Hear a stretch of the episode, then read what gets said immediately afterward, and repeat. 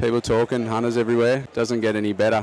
I the only thing I was wondering is like, is this headset going to mess my hair up? Pretty much a one species wonder. so all I know is sambar deer. But the more, the more I think I know, the more I realise I need to learn more.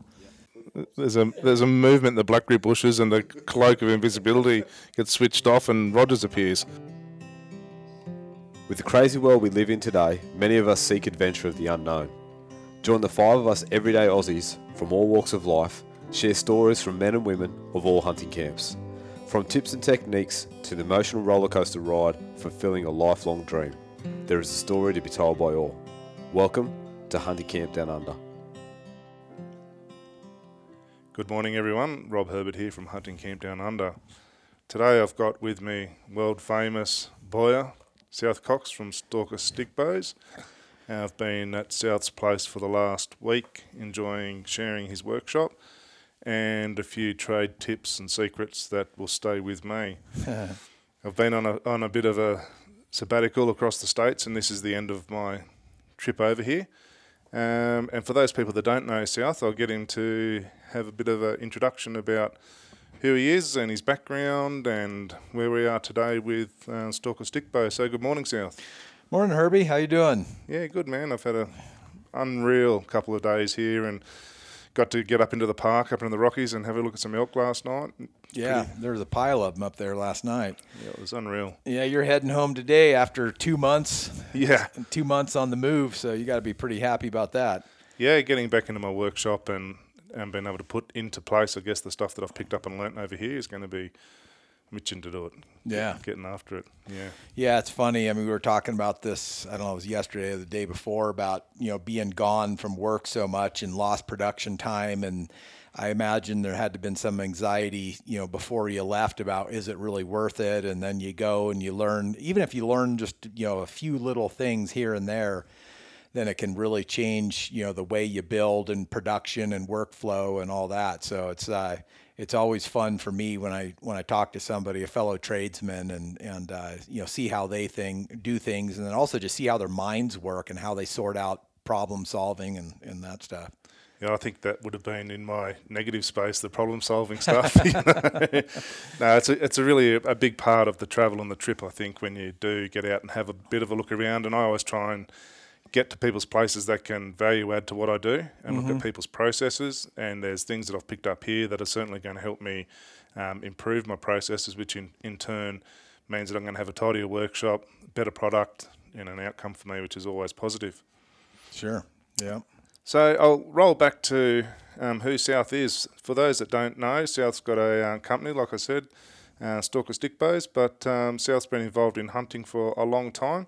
So over to you, South. Where did you start hunting, and a little bit of a background on that sort of stuff? Sure. So I started out. Um, see, when I was five years old is when I first got my hands on a bow. Found an old recurve under a neighbor's um, house there and started shooting it, and that kind of kindled my interest in archery there in the beginning.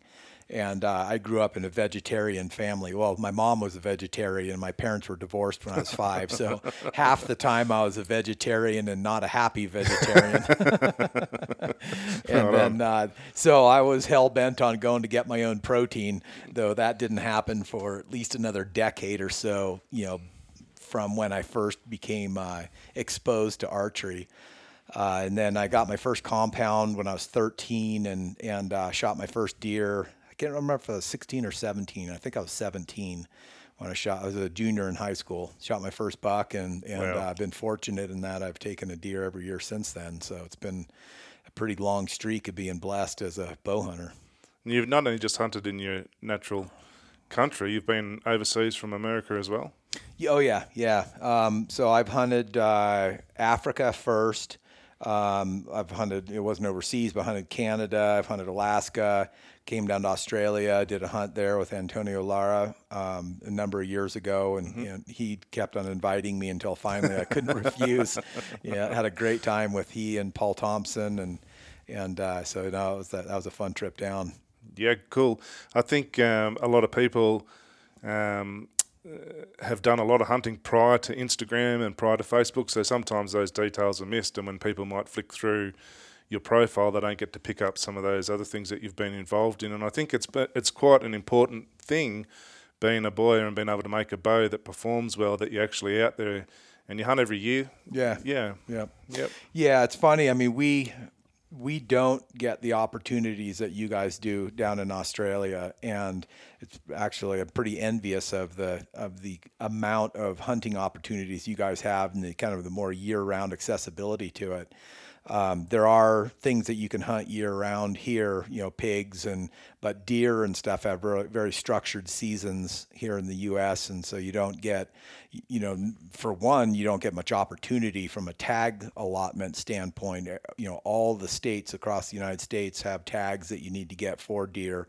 Some of them you might only be able to shoot one deer, you know, in in a state per year, and then other ones are more liberal where they're back east typically where there's white-tailed deer and, and some of those are, are very liberal in their tag allotments but typically i'll get a chance to shoot um, or i might you know have two or maybe three tags a year that i get to hunt for deer specifically and then uh, now that i'm living in colorado i can get an elk tag you know very inexpensively and, and get a chance to hunt those as well What would be your favourite species to hunt? uh, without a doubt mule deer. I mean, that's the that's what brought me to Colorado was the the quality and uh, and not just of the quality of mule deer, the opportunity, but also just how beautiful the high country is.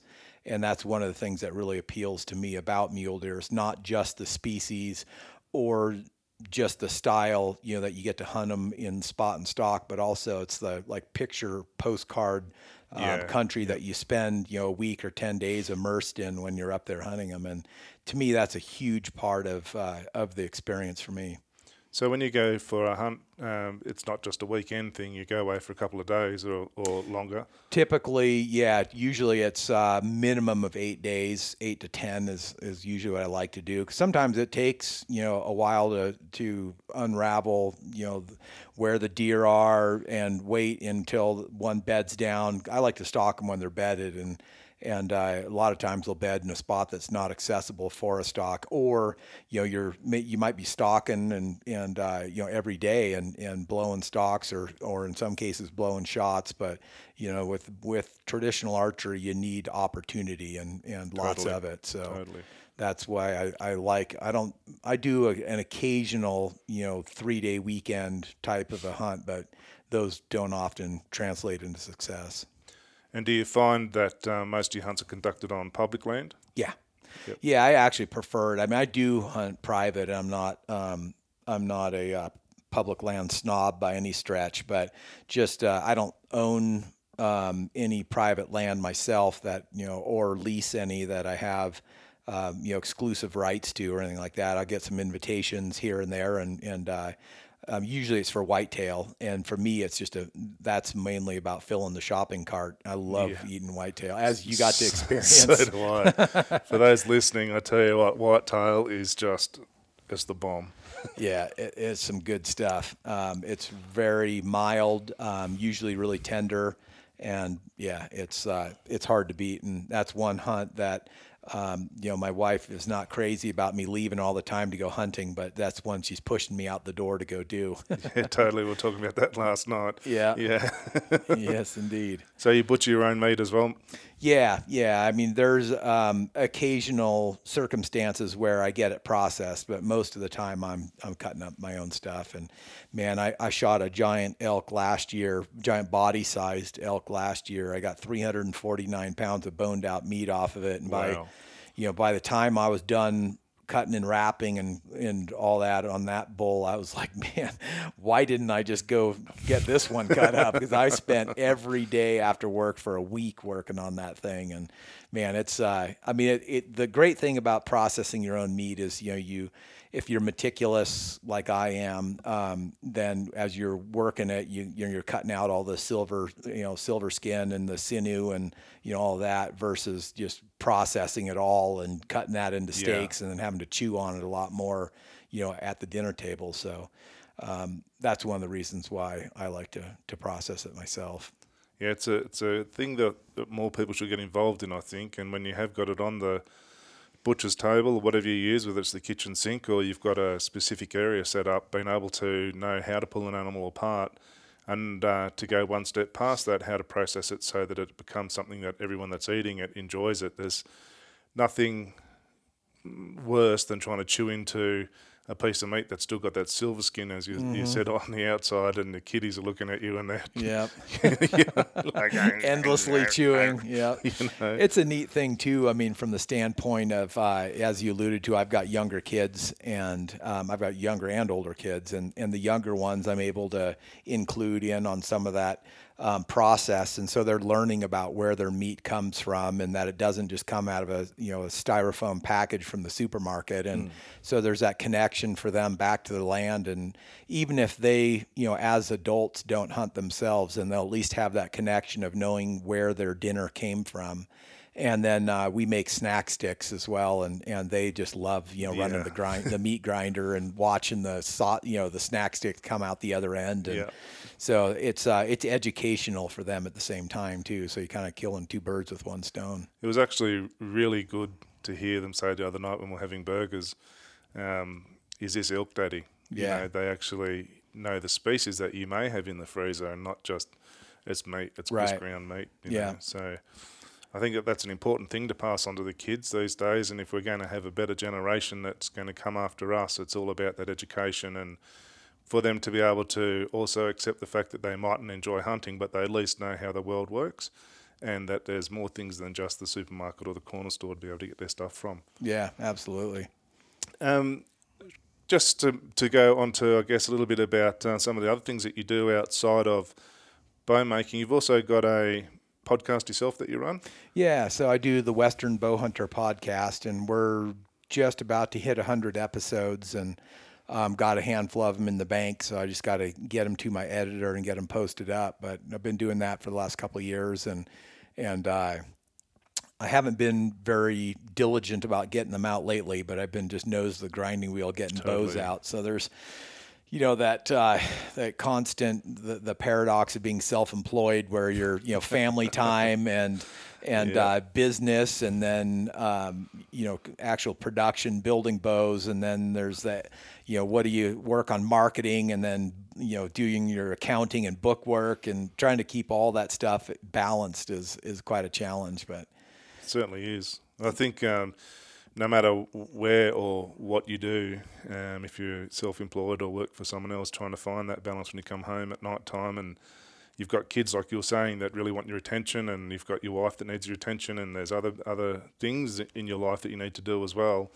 You start fairly early, five o'clock in the morning, and at five o'clock in the afternoon, you've already done your twelve hours, and you're feeling yeah smoked already, and you've still got to be the dad and the husband and all those sort of things. Yeah, yeah. For me, it comes down to a lot. You know, it's like uh, a, you have that allotted time when you're, you know, your family knows you're in the shop, and at that point in time, you're supposed to be producing and making money to support the family, and then. You know, the podcast definitely helps with exposure and all that. So it's an integral part of running the business. But when you're sitting on, you know, you're looking at a stack of orders that need to get done, and then you're going, okay, I can spend two hours recording a podcast, or I can put two hours into making a bow, then it, you know, trying to strike that balance becomes, you know, challenging there. And, you know, you know, everyone's, you're getting, you know, PMs that guys are, when, do you- when's the next podcast coming out? And then the phone's ringing and the guy's going, when's my bow going to be ready? So, you know, Totally. it's like, what do you do with your time, you know? Yeah, yeah. Yeah. And if people are going to look for the podcast, what, where do they find that? Um, any of the podcast um, Uh, Platforms? platforms, yeah. Just search the Western Bowhunter podcast and, and you'll come across it. Yeah.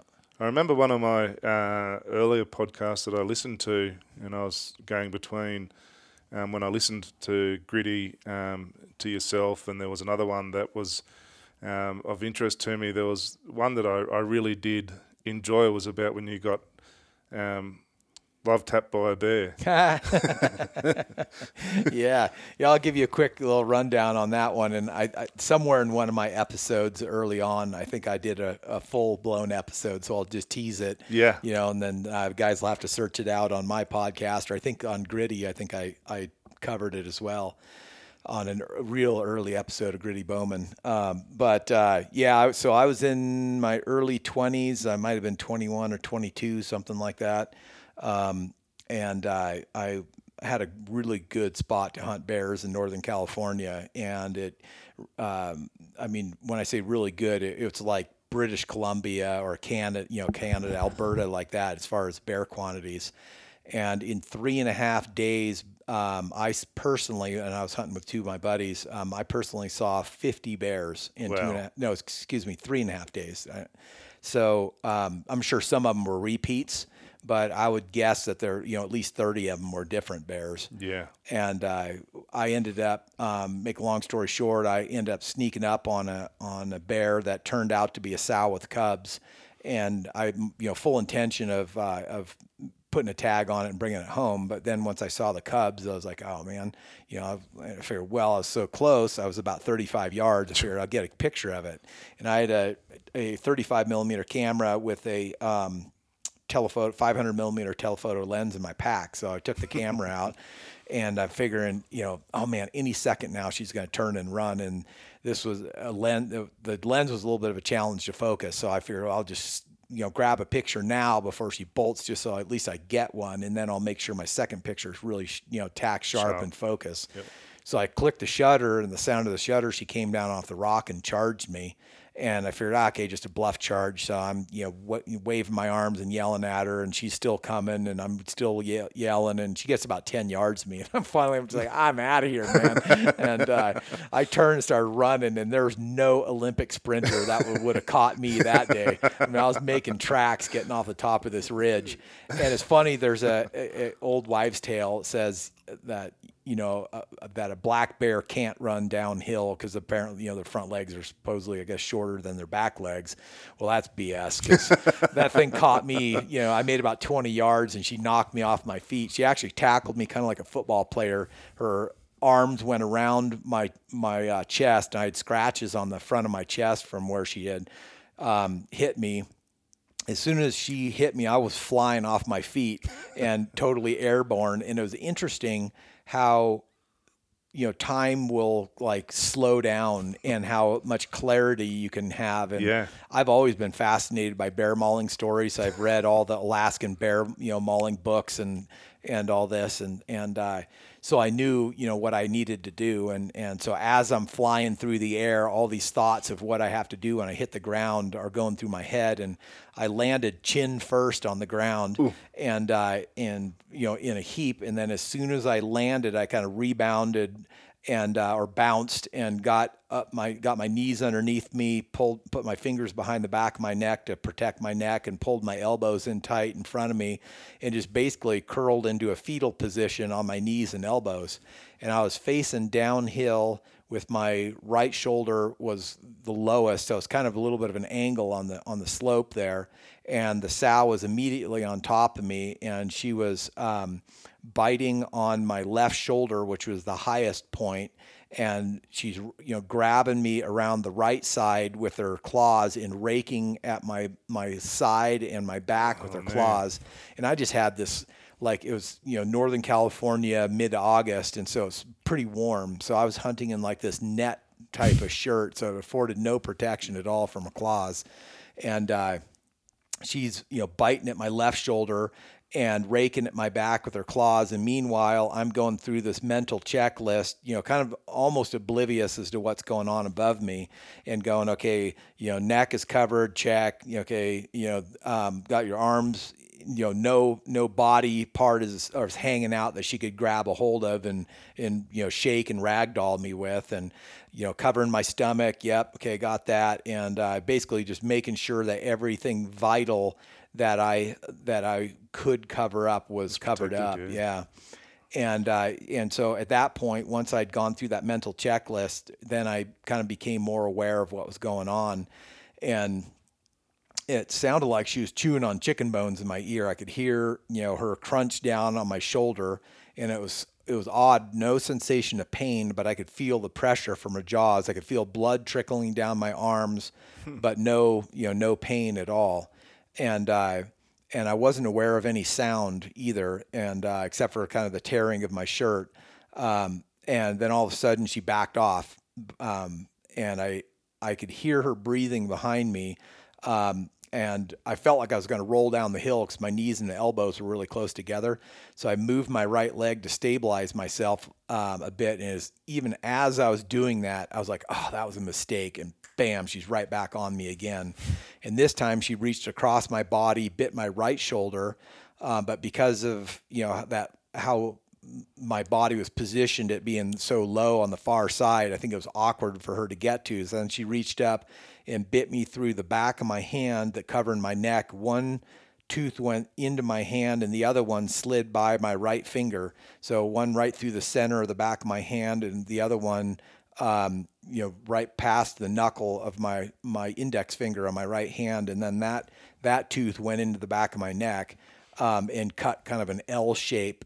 You know, just a shallow wound, but kind of cut an L shape as it dragged across my neck there. Jeez. And then um, she went back, bit me on the left shoulder again, and was working that over. And it was funny. I I could I remember the smell of her breath, and it was like a putrid goat smell. It was just super strong. It was so nasty. That wasn't coming from your pants. No, yeah, probably was added to adding to it, but yeah, it was. Uh, then she bit me once on the lower back. Meanwhile, the whole time she's raking at my back still with her claws, and uh, then she bit me once on the lower back, and then backed off again. And again, I can hear her breathing behind me, and then this time it's like there's I'm not moving for anything now. And so I just laid there perfectly still, and then all of a sudden heard her crash off through the brush down the hill.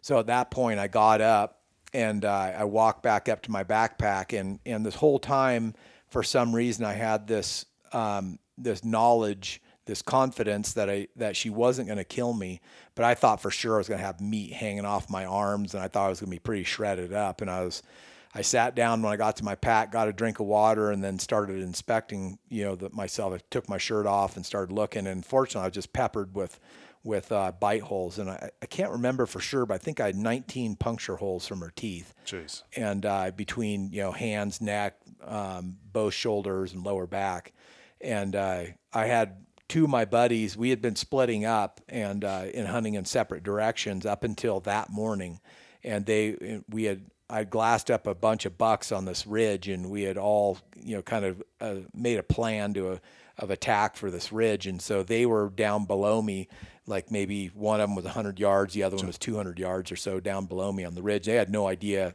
anything that was going on, Yeah.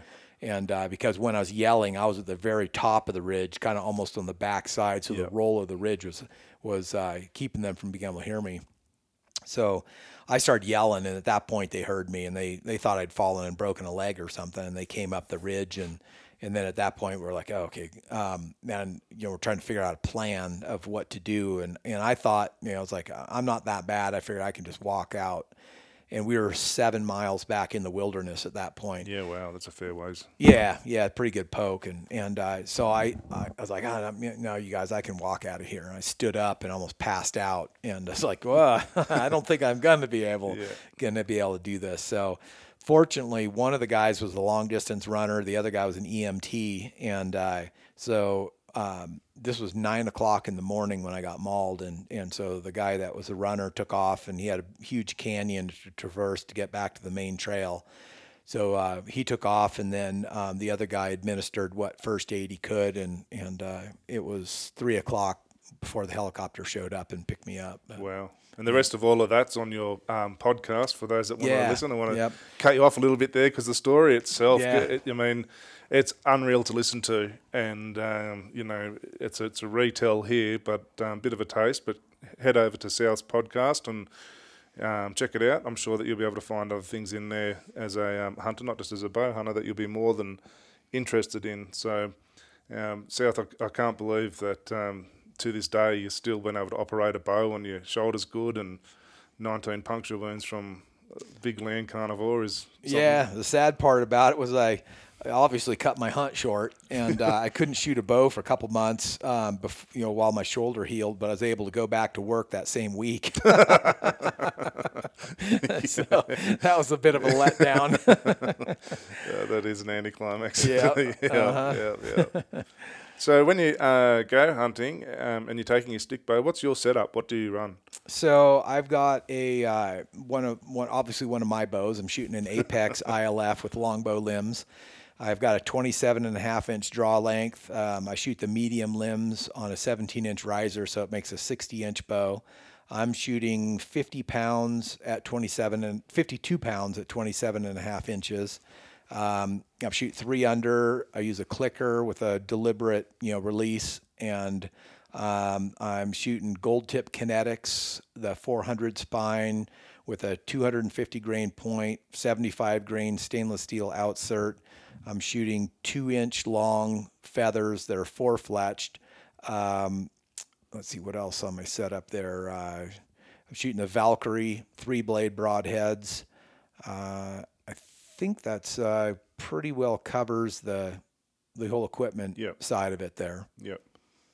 Well, that's an interesting thing to um, hear your poundage because I think that a lot of people, when they first come across to tr- traditional archery, particularly from compound hunting, is they they um, overbow themselves, and you know you might be hunting with a seventy pound compound, and then you come across to traditional archery and think that you need the same sort of poundage to blow through an animal where they they kind of work completely different. But if someone was to ring up and um, coming across from compound or coming from rifle hunting, they'd be able to talk to you on the phone about their sort of hunting, and you'd be able to give them some tips. And Absolutely. Yeah, Yeah. yeah. Yeah. And I find the same thing. I find, I mean, psychologically, I, I did the same thing when I was shooting a compound and made the, the transition. And I did some dabbling back and forth while I was shooting a compound. But ultimately, when I was making that switch, um, I was still caught up in the lighter arrow, fast, you know, setup when I was shooting a compound, and I was shooting, you know, at times up to 80 pounds, and and most of the time around 75 pounds. And actually, I did the right thing as far as from a draw weight standpoint. I dropped down to 49 and then worked my way up to 55, and then I've come back down now to 52 myself. Yep. Um, but I was still shooting that light arrow and was looking for you know speed and uh, and kind of missing the boat on that heavy arrow and and uh, you know uh, and I was shooting a sharp you know cut to the point broadhead, but I was definitely I was shooting a lighter arrow that would is not really the best setup when you're shooting a stick bow, in my opinion.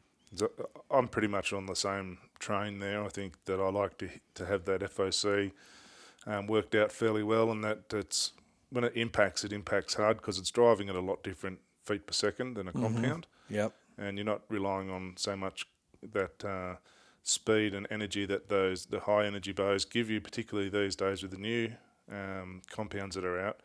You, it's like getting punched by Mike Tyson. You know, Yeah. you, you really want that steam train effect Yep. out of a trad bow. Yep. What sort of distances do you target your animals at? the furthest deer I've shot with a stick bow is 40 yards, and that was a mule deer. Um, and most of my shots are definitely sub 20 yards, and, and a lot of them sub 10 yards. Yep. But I like to um, I like to make sure that I'm you know. I, I practice a lot out at 35, out to 35, and I don't spend a whole lot of time shooting further than that. Um, but if I, if I get an opportunity that kind of distance, I want to feel proficient at that. But most of the time, my shots are, you know, are closer. And I've personally, I get a lot of satisfaction out of getting as close as I can to animals rather than trying to be a sniper and shooting them at longer distance. Um, I just think that, uh, and this is my own philosophy, and I don't, you know, judge others or or put my beliefs upon others, but um, I think that you know, a bow and arrow was kind of designed to be a short range weapon, and and uh, we've done a lot technologically to stretch that distance out. And and uh, when I had a compound, I took advantage of that myself as well. And and uh, but just from a philosophical standpoint, my my you know whole philosophy has changed as I've gone to a stick bow, and now. Um, I personally, rather than like if there's, you know, if I'm hunting for a week and I'm seeing, you know, giant bucks and I'm seeing medium sized bucks and I'm seeing small ones, most of the time I'll pass up stock opportunities on the small ones, but I'm just as happy to stock a medium sized buck than hold out for a larger one, especially if that involves you know a stock where I know that I can get right on top of that deer, then I'll pass up a stock opportunity to a larger buck that might be an iffy opportunity over a fun story and experience that I'll get out of Yep. getting super close to maybe a, a, a subordinate deer. I think that that in itself is when you come across to traditional archery, I mean, um, from my own personal point of view, I've been rifle hunting, then I went to camera, and then I was getting close enough to them with the camera that I thought I'll try this with a bow. Went to the uh, compound bow, and now across to um, the traditional gear, and I've got a recurve and a longbow from U South. And um, I think for me, it's not about the actual getting the animal on the ground. That's part of it. Mm-hmm. That learning my field craft Yeah. and getting close, and then having a giggle when you blow it. You know. Yep. Um, and it can be something as simple as a wind switch that you should have been switched on that you've dropped off a hill and you're going into a creek system and the, the wind's going to be running two different ways there, you know. Right. Mm-hmm. But there are the things that I think as a traditional archer you spend a lot more time learning, even subconsciously. You, you stop and it slows you down, you know. And I think in a world that we live in today, that um, for me, um, coming across from um, my employment past, I needed something to slow me down a little bit and appreciate the small things in life.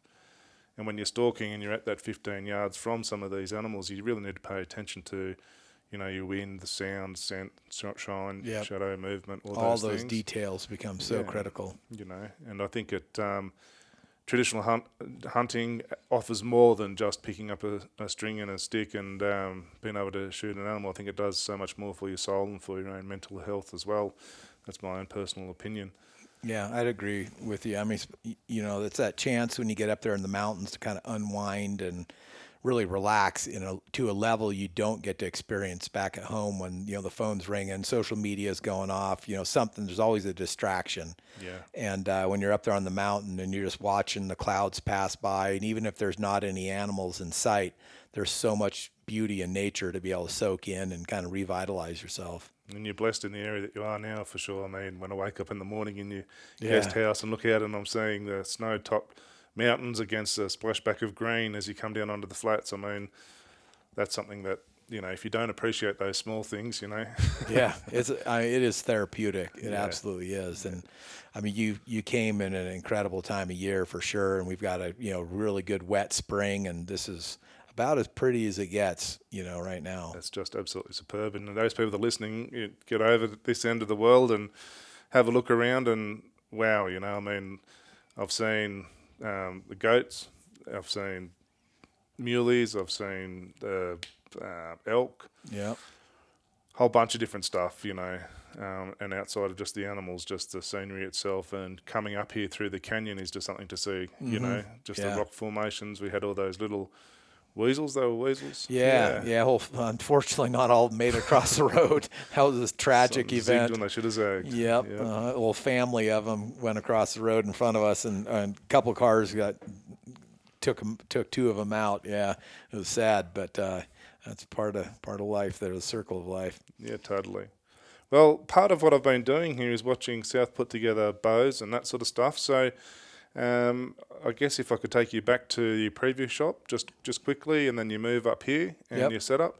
Where did you have the shop before here, South? So I, I lived in Northern California, grew up, you know, born and raised in Northern California my whole life, and and uh, my wife and I moved over here a couple of years ago to Colorado, and uh, it was something that we've been looking at since 2012, and and uh, picking out a you know a location in Colorado, then finding a house and remodeling it, then building a shop, and and then moving my shop from California to here, and I had. Um, about uh, four, a 4,400 square foot shop back in California, so it was really big. And I, I did construction before this, so I had a cabinet shop set up and and uh, did hardwood floors and stairs and hand railings and all that, and and uh, basically any interior woodworking we we covered.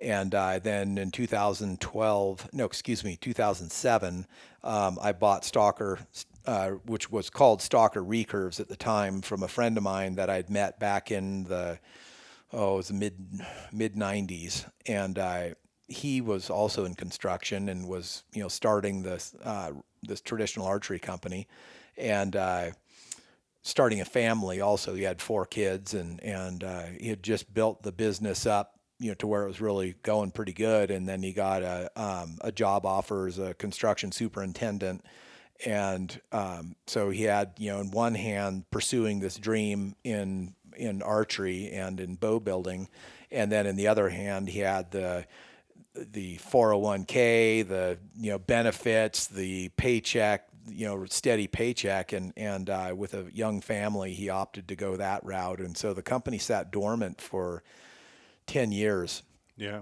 and uh, at that point um, his wife was a professional photographer and she needed the space for a studio and uh, he, so he got the eviction notice and I got a phone call and so I ended up with the business and and uh, so it worked out really well for me. I was at that point um, I was uh, 20 years into construction and uh, and so I started you know kind of kicked the company back into gear again and I, I actually for the first couple years I wasn't really trying to market. I was just building my skills as a bowyer and um, so it was oh 2000 i want to say it was 2012 when i started to shut down my construction company and transition into doing the bow building full time and uh, and then um, it was about the same time that we were looking at moving here to colorado. So i had that kind of dream on the horizon there as well. Then you got over here, set yourself up, and just pushed stuff into every corner of your workshop down there. And uh, so my shop space here is approximately half of what I Yeah. had in California, and it shows when you walk in. It's like there's there's not a square inch of That of, hasn't uh, been utilised. Yeah, uh-huh. and uh, if it hasn't been utilized, then it's holding sawdust. yeah, and the tons and tons and tons of timber that you've got here. You've Yeah. got some of the world's best timber, I think, that I've seen. Um, you know, and your bows certainly show it and how pretty they are. Um, if someone was to um, mm, want or want to buy a bow from you, where would they go to to have a look at that information? So, what I like to tell people to do, um, because I have so many different wood options, and then within a single species, there's a lot of different variations within that species.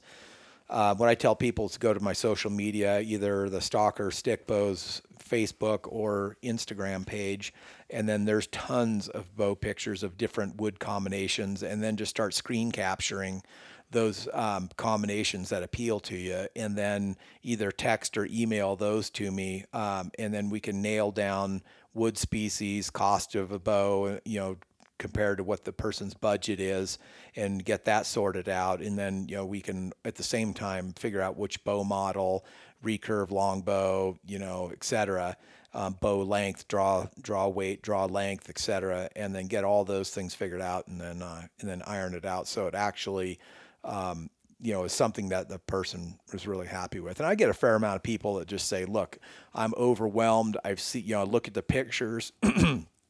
all of them are beautiful. I don't know, you know, just build me something.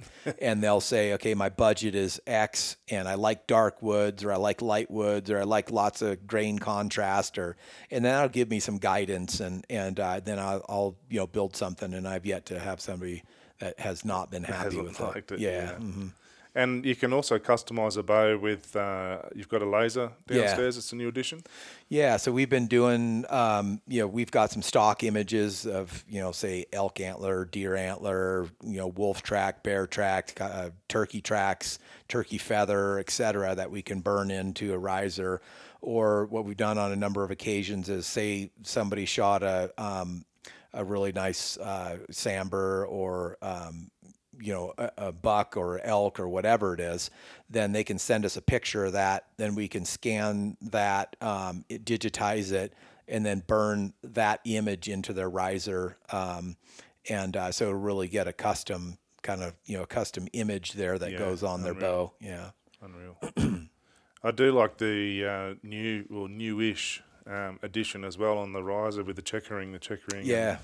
The stippling looks really cool and feels really good too. So for me, I've just got had a bow um, put together by South, and I've got it checked. I think that when you're working a lot back in Australia in those really cold winters is when we hunt a lot of. You know, having a bow that you know have that nice positive grip. You know, when you pull Yeah. back, you can, yeah, it's it's a really good feel. Yeah, the checkering comes into play also. I mean, even the summertime when your hands are sweaty, same, You, totally. know, you can have the same issue, or you're shooting with gloves, or yeah, it's uh, quite a few of my customers take advantage of that, and and uh, it does. I mean, it adds another layer of of, uh, of artistic, you know, attraction to to your bow there as well.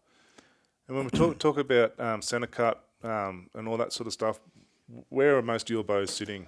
So depending on the model, they're either an eighth inch pass center or three sixteenths inch pass center, and um, most of the bowyers nowadays, I would say, are cut in pass center, except um, you know probably like most of the Howard Hill so D style longbows are are not cut pass center for the most part. Yeah. And uh, um, so I think that's probably comes less into play in consideration. Although, um, I mean, you certainly want to find that out because that'll affect your arrow spine definitely. And, Yeah. and then I'll, um, it can also, you know, if you're not cut past center, then uh, a lot of times you're having to hold off from a left and right standpoint, having to hold off your target there in order to, to hit, you know, in that center line there where you need to hit. So, Totally. yeah, but all mine are cut past center. Yeah. I I also find that uh, your bows are um, fit and slim compared to some other bows that I've picked up before, where they're Yeah. really big and chunky, and Right. the risers are just really, you know, really heavy. That's a a- a thing that your bows mostly come out with a really good um, hand grip. Um, just it's a hard question, maybe or maybe not, but what? How many inches around if someone was at home in Australia and they haven't got a stalker bow, and they've got another bow? What's what's the sort of grip size? So, boy, I, this is embarrassing. I should know that off the top of my head, but I don't remember. It's been a while since I've Yeah. measured the throat of my Yeah. grips, and they change somewhat depending on the model. Yeah. The Coyote model is a slightly slimmer grip than the others. The Coyote, I start out with the inch and a half thick stock, and then take it down from there. Yeah. The Wolverine is inch and seven eighths. And the ILF is inch and three quarters, and uh, between the Wolverine and the ILF, they they approximate about the same grip as I, as I remove material there. Uh, but the Coyote is a slightly narrower, you know, from when viewed from the the back of the bow or the belly of the bow. There, it's a little profile wise, it's a little slimmer there. You know, I didn't want to put you on the spot, but I think it's important when you can't. You know, Australia's um, not devoid of different types of bows, but there's more people in the US that shoot trad bow, and if you go Yeah. to a trad meeting, there's more opportunity to see one of your bows. So if someone's thinking about it, it might just stop a whole lot of people ringing you or messaging you saying, Right. "Do you make big fat handles and that sort of stuff?" You know, Yeah. around the throat. So I, I find it to be quite a a really good riser for a tradition from a transition from compound hunting across to traditional hunting. I found that there wasn't in my grip and how I held the bow. It was very similar to um, my Mathews that I shoot as well. Sure. It was in that same sort of ballpark. So Yeah, if I'm not mistaken, all the all the bows that you have of mine are all coyotes, Yeah, right? yeah, and that's one that I find a lot of guys that are gravitating from shooting a compound, they gravitate towards that that model because of the the slimmer, you know, slightly slimmer handle. And it's not that the Wolverine is big and clunky by any stretch. It just has a little more meat on the riser than the coyote does. yeah, totally. Yeah, and it's a definite like you know positive grip where you slide your hand into it and there's not a lot of room to move it around and get an inconsistent you know hand uh, location in the throat of the Yep. grip where that to me is one of the biggest uh, determining factors in accuracy is having a grip that you can repeat you know time and time again. And Yep. and uh, like the D shape you know suitcase style longbows those are more challenging to me to shoot um, repetitively uh, accurately than than a more defined pistol grip style long or recurve or longbow. That's a, a, a true thing to be to be saying that, and I think it's that repeatability, you know, and know that you can the whole, through whole shot sequence, you know, to be able to go from your, your grip is where it starts, mm-hmm. less talk, you know, Yep. being able to find a good anchor and then follow through with your release.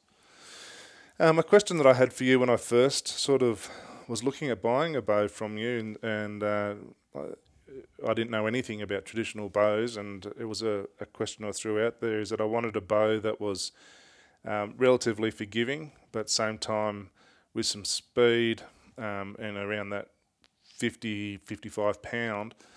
Um, is there a length in bow that you would like to guide people towards, or is it a personal thing, or like Yeah. Um, so there are some, like if you have a 31 inch draw length, you're not going to want to order a 56 inch bow. So there definitely is, um, you know, some parameters that you want to work within. Uh, typically speaking, the longer your draw length, the longer the bow.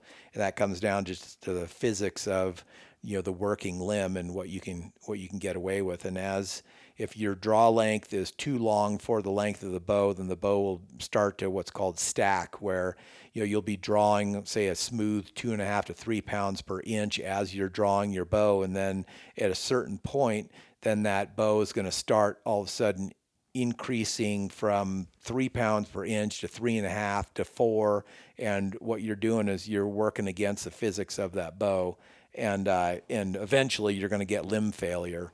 Um, so, you know, if you have a 28 inch draw length, for for example, um, you know, you could easily shoot a um, a 58, 60, 62 inch. You know, there's not going to be a problem shooting a longer limb with a shorter draw length, you're not going to be maybe as the bow's not going to be as efficient for you, yep. but you're not going to be damaging or have the potential to be damaging the bow. Yep. Um, but if let's say a 28 inch draw length, I, I typically tell guys 60, 62 inch like that.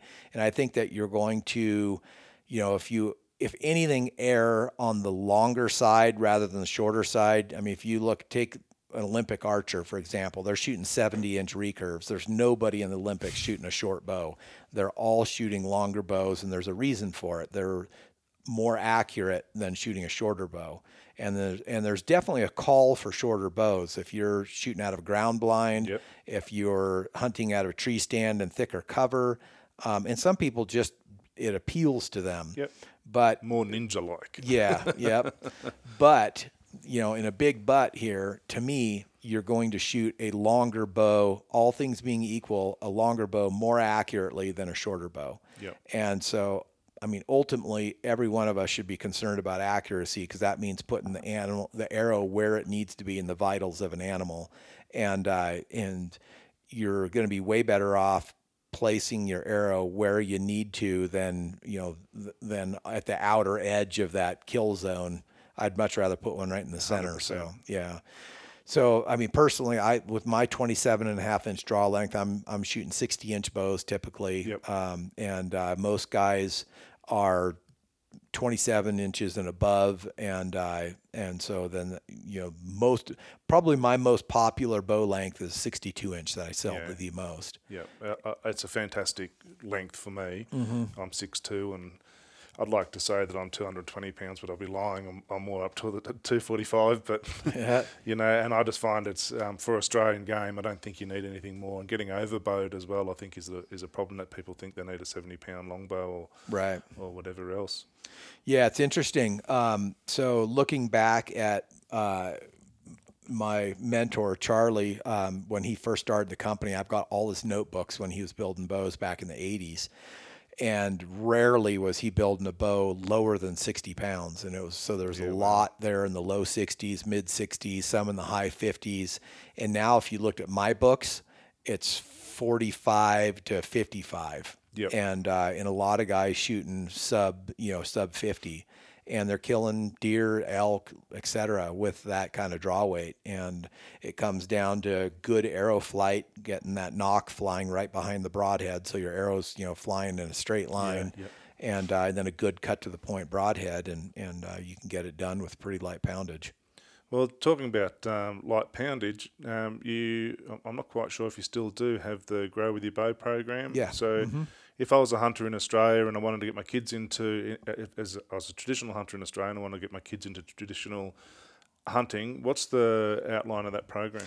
Okay, so um, I offer a couple of bows for youth. One is the Weasel, which I've had kids under two years old start shooting that one, wow. and that's uh, um, it's a three-piece takedown bow, great value. It's 199 bucks, and um, I build that one from 10 to 20 pounds, and I've got an 11 year old that's still shooting it and will be still shooting it for a while because it's not very big for an 11 year old. and uh, then the next model is the Bobcat, and that's the growth your bow one there. So the the deal with that one is it's basically a scale, slightly scaled down coyote, and uh, and I cater this to not only to youth but to women um, in interest in getting more youth and more women into the sport, and then also recognizing that particularly with youth, you know, you start them out at let's say 10 or 12 years old, you buy them a custom bow, and then the kid grows through, goes through a growth spurt, and all of a sudden, you know, they're way stronger and taller, and their draw length is stretched out, and maybe you know the 56 inch bow that you got for them now isn't isn't you know it's too short of a bow, Yeah, and yeah, the draw weight's too light. Well, what I'll do is I'll build another set of limbs at their specs, and then just trade them and Unreal. uh, and then same with women too. So if you know if you are interested in getting your wife into it, my recommendation is don't try to build a bow that's going to be at the max you know of what she can draw, but build something that's fun for her to shoot, and then let her get out there, get hooked on it.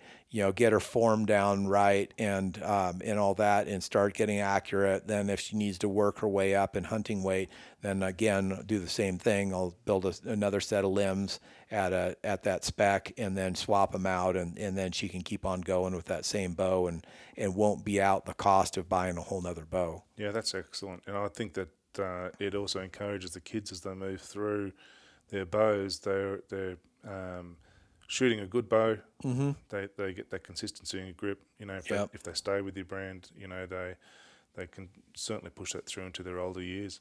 yep So if someone wanted their wife, or if they were just a lady ringing up on their own and they had no connection, um, you'll be able to help them out with their, um, you know, weights and that sort of stuff that Sure. they need. Yeah.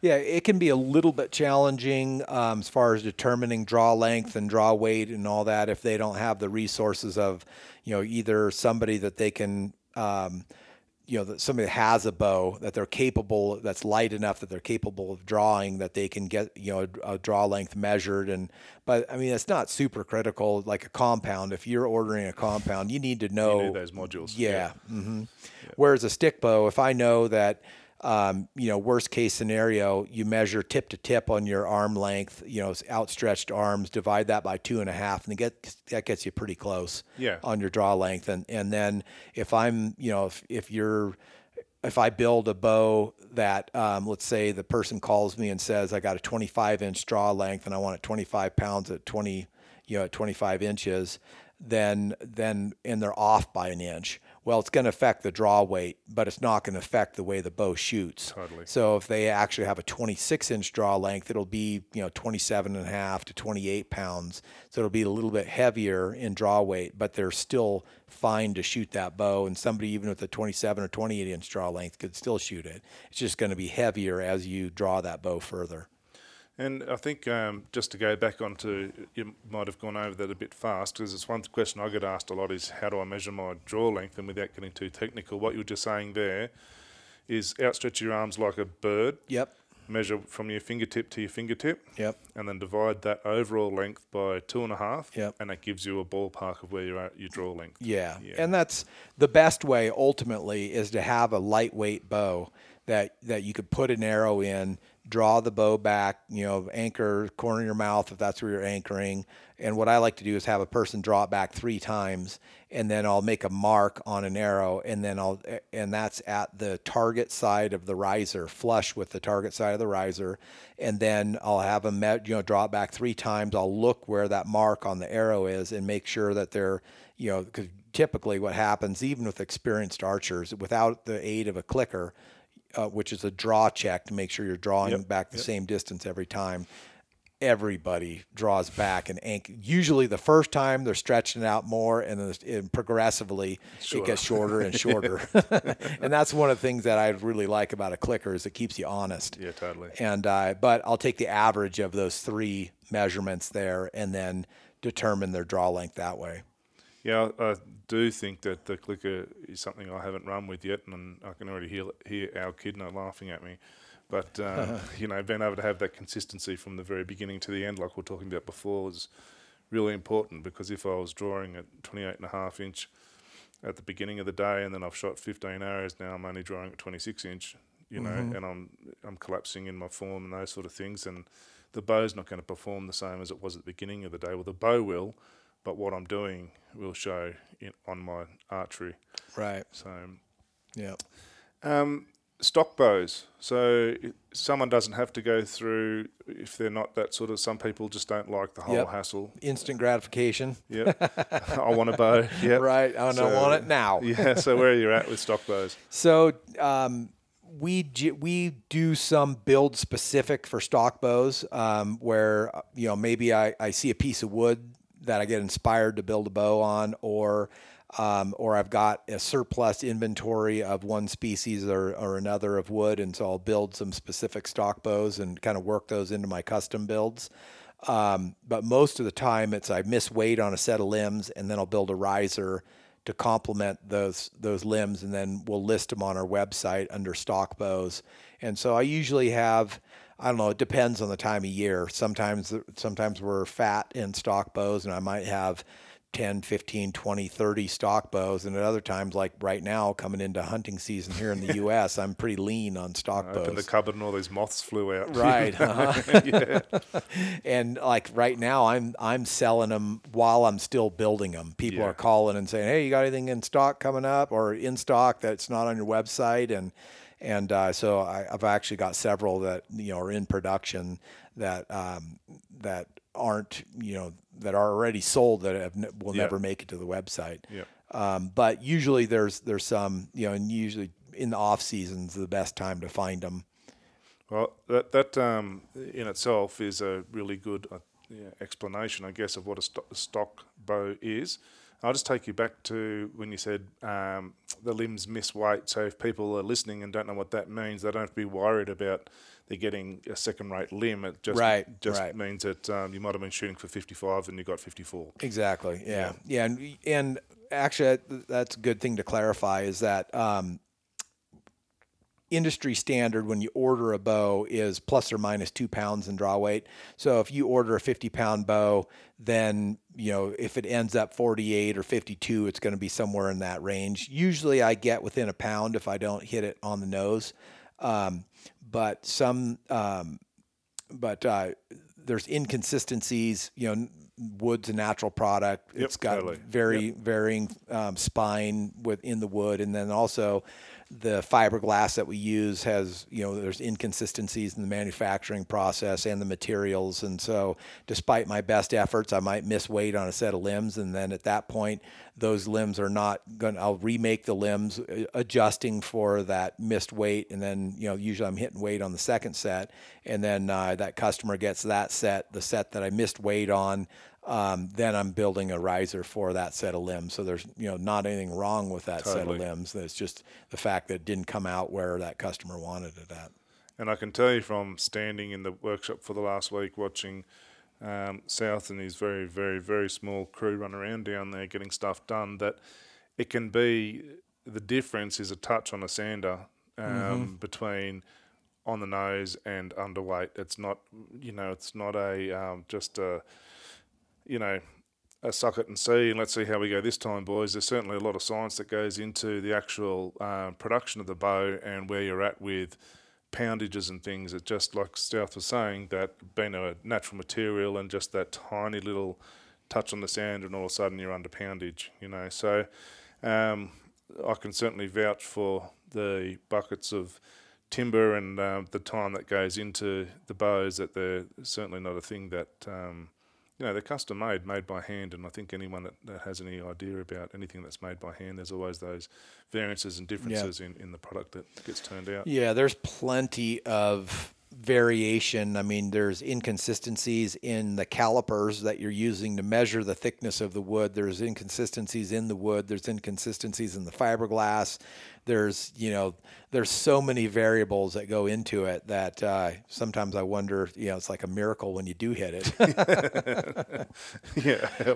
yeah. So for people that are, um, they've looked at your website, they've looked at the glossy catalogue, all that sort of stuff, they may be of the belief that uh, you've got a really big warehouse and 50 people working for you. yeah, not so. Not so, yeah.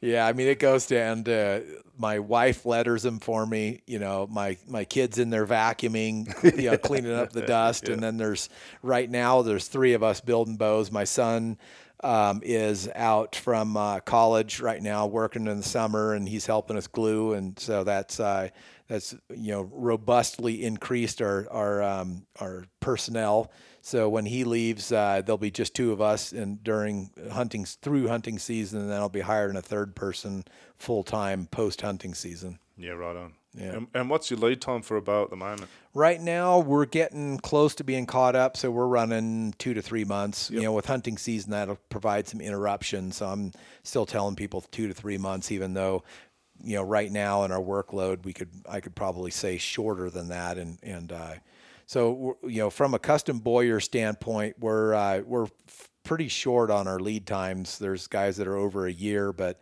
I think a, a lot of that is just they don't have the machinery and aren't producing, you know, the, the machinery to be as efficient as w- the way we run, and uh, so they're not consequently not producing as large of a volume of bows as we are. Yeah, totally. And international shipping is no No issue? problem. Yeah. Yep. Yeah. We we ship to Australia all the time, China, you know, Europe, Canada, all over the world. Yeah. Yeah, cool. If you have a, a stalker bow that needs to be refurbed, mm-hmm. can we send it back to you? Absolutely, yeah. Yep. Yep. So my biggest problem on repairs, refinishes, modifications, weight changes, etc., are people forgetting to put their return information in the in the package. So all of a sudden, you know, and and some of this, you know, can be to my to my. I mean, no one really just sends me a bow out of the blue. They'll call or email or whatever, and then talk to me about it. But then they expect me to remember, and that's a, a shortcoming on my part. Is that man? As soon as I get off the phone, I, I'm my brain's somewhere else, and uh, so you know, even if they overnighted it, or even if they got it to me an hour later, chances are I'm probably still not going to remember whose bow it was. But make sure if you're sending a bow back to me to put your return shipping information and then also description of what you want done or fixed or weight, you know, reduction or whatever the case may be. So Yeah, right on. Well, I haven't had a problem with any of the bows that I've got from you, South. So, um, touch wood. Well, I won't have to use that service. yeah, it's. Uh, I mean, I get guys that are well, Al Kidner. It looks like he drug his his bow down the road with a pickup, you know, behind his pickup truck on the way to his hunting spot. To be And- honest with you, it's the length of his arms and his knuckles. So Oh, when he walks, the he just bow drags on the drags ground. on the yeah. ground. Yeah. Okay. Yeah. Well, I've got other customers that are like that that are hard on bows, and I just refinished another one for a, a buddy of mine that um, pretty much annually sends it back to me, and and uh, I'm not. Don't get me wrong. I'm not the least bit offended. I like to see my bows getting used. And I'd much rather see them get all scratched and dinged up than be hanging on pegs in someone's house with them afraid to, you know, bring it out and get a scratch on it. So, uh, but it's uh, yeah. So I'll get guys that'll be shipping them back to have them refinished or you know what have you, or or like I said, I mean, weight reduction is probably the biggest thing where either guys are getting older uh, or get an injury or um, have uh, initially um, been a little overzealous in what their estimation of their their draw weight abilities are, and, and I'll get some guys that order a stock bow and they're like, uh, yeah, um, ordered a little heavier than I should have, and and so I'll scrub a few pounds off of it and be able to get it back to them and get them back in action. So Cool. So I guess the other coin, side of that coin is if I uh, had 50 pound limbs that I was happy with to go and hunt um, all my small game rabbits and that sort of stuff in Australia. Um, if I was planning on a hunt on a bigger species, say a water buff, yep. um, you could build some limbs on their own and send them over. There's no problem with that sort of stuff. Yeah, with the Coyote model, with the Apex ILF model, um, and the Jackal, I can do that. With the Wolverine, I need the whole bow back in my shop to be able to build a set of limbs to fit that to that individual riser. So they're not not modular in that respect. But the Coyote, yeah, I can just build a set of limbs and ship them to you. Cool. Well, the ILF um, is a new thing that you're, well, not so much a new thing, but it's a thing that you're certainly um, turning quite a Yeah. few limbs out with. Can you just um, a quick explanation what Sure. ILF is? And So the acronym ILF stands for International Limb Fit, and what that uh, what that is is a standardized system that any manufacturer that builds either an ILF limb or an ILF riser will interchange with any other company that builds ILF components. So um, my limbs will fit on, you know, a Hoyt Satori riser. Um, my limbs will fit on a Dryad ILF riser. My um, you know, they can take um, Uukha limbs and put them on my ILF riser, et cetera. So all those components are interchangeable, which makes it pretty neat um, because then you can really customize um, stuff. Also, you can get you know inexpensive ILF limbs out of China that are you know I don't know 150 bucks. Yeah. Um, and so if you wanted to get a really nice looking custom bow, good performing, you order a bow from me, but then you want a set of practice limbs that you want to knock 15 pounds off of. Well, you can save yourself some money by ordering a set of those imported limbs and uh, practice with those. And uh, and I get a lot of guys that do that now. The, there's several other advantages of the ILF in that you get weight adjustment like you do with a compound, not to the degree you get with a compound, but you get about four pounds of weight adjustment. So the way I rate my limbs is I rate them in the middle of their draw weight. So if you order a set of 50 pound limbs, it'll go from 48 to 52 pounds. Yep. And then that also, with that weight adjustment, it also allows you to adjust the tiller. And the tiller is the measurement from the string to the the intersection of the of the bottom of the riser and the limbs. And that will um, being able to adjust the tiller is a um, is a a big assistance in tuning. Um, if you go from shooting split finger to shooting three under to shooting with a fixed crawl, then um, all those, what you're doing is you're changing the point in the center, uh, you know, in reference to the center line of the string where you're where you're drawing. So essentially, the lower you're drawing by going from a split finger, you're closer to the center of the string. And as you drop your finger lower on the string, you're pulling Yeah, more on that bottom limb. And so you need to be able to adjust for that. And uh, so you can then fine tune your tuning if you're going from, you know, different shooting styles or just uh, you know, you could even be shooting three under and you're putting more pressure on your top finger versus your bottom finger compared to your buddy, and that will affect how that bottom limb is, the timing of that bottom limb. So being able to adjust the the tiller is a is a nice function, and then there's with my risers there's lateral limb adjustment. So if uh, a set of limbs that were built on a Hoyt, you know, don't line up in the center on my riser, you can make adjustments for that, so you can get that string tracking down the center of the limb. Yeah, super cool. I think it's uh, that, it's a process that I love watching. You put all that through and and looking at the bow and the, the torque and setting the string and setting where all those sort of the you know bits and pieces are. So it's a lot. It opened my eyes anyway to more than just um, what I thought it was. Yeah, there's a there's a lot that goes into building a bow that is not um, immediately apparent to somebody who's just looking at the finished product. I mean, there's a lot of steps and and there's quite a few steps that that I do just the the way my handles are constructed versus a lot of other bowyers.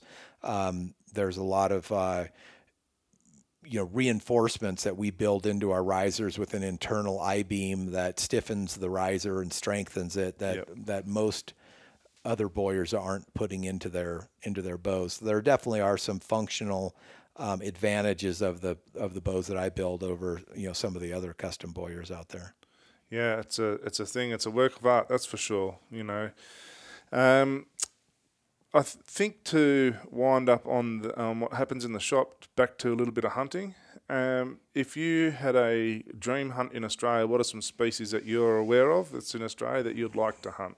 Oh boy. Um, you know, if, if time wasn't an issue, what would be really cool is to um, to uh, I, I man, I don't know what it is about fallow deer, but I really like you know the cool palmation of the antlers Yeah, of a fallow yep, deer. yep. And if I and I like red stag too; those are really neat looking. So if I could do like a combination red stag, fallow deer.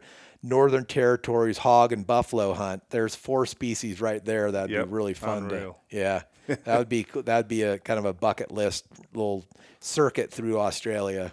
Yeah, and fallow deer. You've got every other, well, a lot of other species of deer over here to hunt, or if not here in uh, Hawaii and uh, other Yeah. places in the in the US region.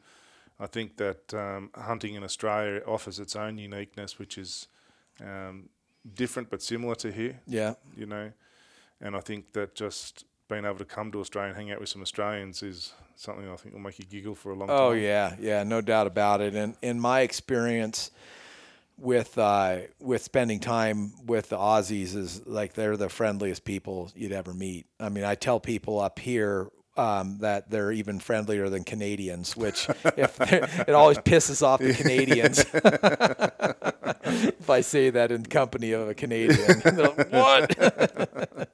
yeah. yeah, but no, it's uh, every experience I've had going down to the, the show, the two hunting shows I've been to down there, and and then I, I've uh, developed a, a, following down there with stalker bows and and everybody I've interacted with has just been you know absolute gem of a person to deal with. So it's been a really positive experience for me overall. We would love to have uh, you and your wife come down and um, track around and have a bit of a look.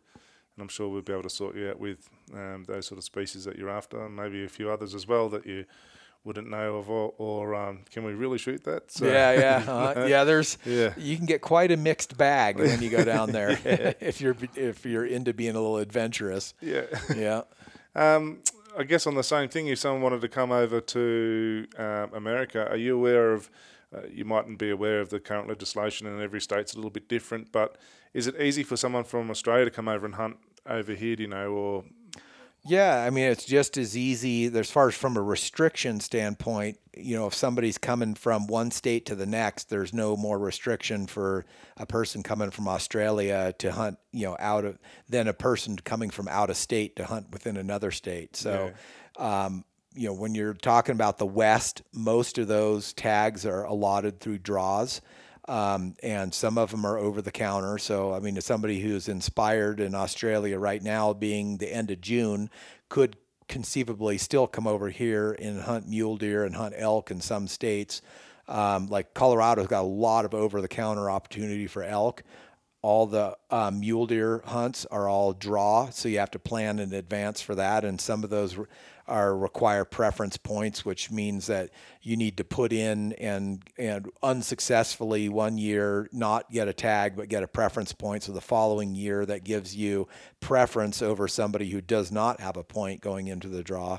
And there's a lot of good archery opportunities for mule deer in Colorado with this um, with one point and some even with zero points. Yeah. Um, if you you know some other states are over the counter for mule deer, um, Idaho being a good example. Um, you know, and quality of the hunt can vary depending on unit and uh, region in the state, uh, or you know which state you're you're looking at going to. But yeah, there's a uh, and tons of public land in the West. Yeah, That's one of the incredible yeah. things about America is that that that uh, those public lands are available to not just to citizens of the U.S. but to you know anybody, and uh, and free. Um, yep. You know, so you can come over here, buy your hunting license and tag, and then uh, take off with a backpack and wander around and you know massive wilderness areas that you couldn't uh, you know hardly walk from one end to the other yeah, in yeah. Uh, you know multiple days.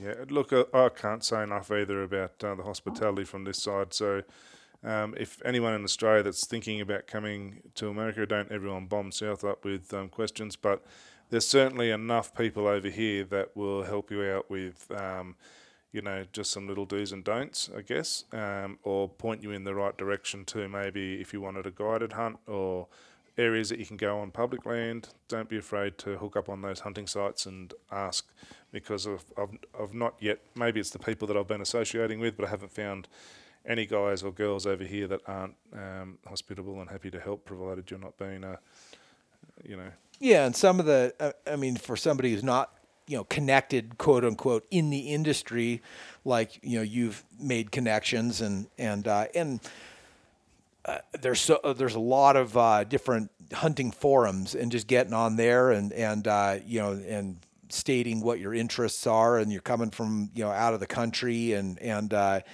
um, and maybe even working out a trade, yep. you know, for a hunt, or you know, trade for information would be a good foot in the door for getting you know maybe better intel than you would if you were just uh, you know reaching out there for some freebies. Those international uh, trades in the hunt trade, mm-hmm. they've worked so well. You know, if, if you're going to look after me when I'm here, and um, Vicky Verka, when you come over to Australia, you're hosted, so that only your costs are your air flight. Mm-hmm. You get picked up from the airport and then taken out and taken for a hunt. I think that stuff works really, really well. You know, particularly when you get to know the person that you're with, um, and that you can trust them. Sure. So yeah. Look, I don't know how long we've been rolling for, but I don't want to take up too much of your time today. Ah, no worries. Yeah, it's been absolutely unreal. And those people that um, are interested in more of South stories, um, have a listen to podcast as mentioned before. Um, jump on the Stalker Stickbow website, um, and you can have a look at everything from merchandise through to. So I've just picked up a pretty neat. Um, what do you call it? The bag, the Oh, takedown, takedown takedown case. Yeah, case. That's Mhm. pretty neat. He's got some pretty neat bags. Um, yeah, through to if you see him at a show somewhere, he's been coming down to Australia. Um, supports the hunting down in Australia as well, which is just so good to see. Um, yeah, go and say good day. He's a really good fella. So thanks for your time this morning, South. Can't- absolutely. You know, it's been unreal, and that tra- trade of information for Australians is too, and trying to open that up a little bit is, is so important. So. Have a good week. Thanks very much for having me. Stay at your house and Oh, absolutely. Yeah. Yeah. you're welcome anytime, and it's been uh, been a blast. It's been fun to you know see some of the woods that I've sent down to you get made into knives and and uh, turned into art pieces from scrap wood out of my shop. So that's been really rewarding. South scrap wood is like, uh, here's some melted Spanish bullion. I don't need it. You can take it home. You know, and I'm like, what? so, yeah. Yeah. it's pretty cool. All right, thanks, brother. Sure thing. We'll catch up soon. All right. Thank you for listening to the Hunting Camp Down Under podcast. If you would like any information from today's show, please don't hesitate to contact us on huntingcampdownunder at gmail.com or simply hit us up on any of our social media outlets on Instagram or Facebook. Be sure to join us next week for another awesome episode, and we look forward to sharing another story from Hunting Camp Down Under. Bye for now.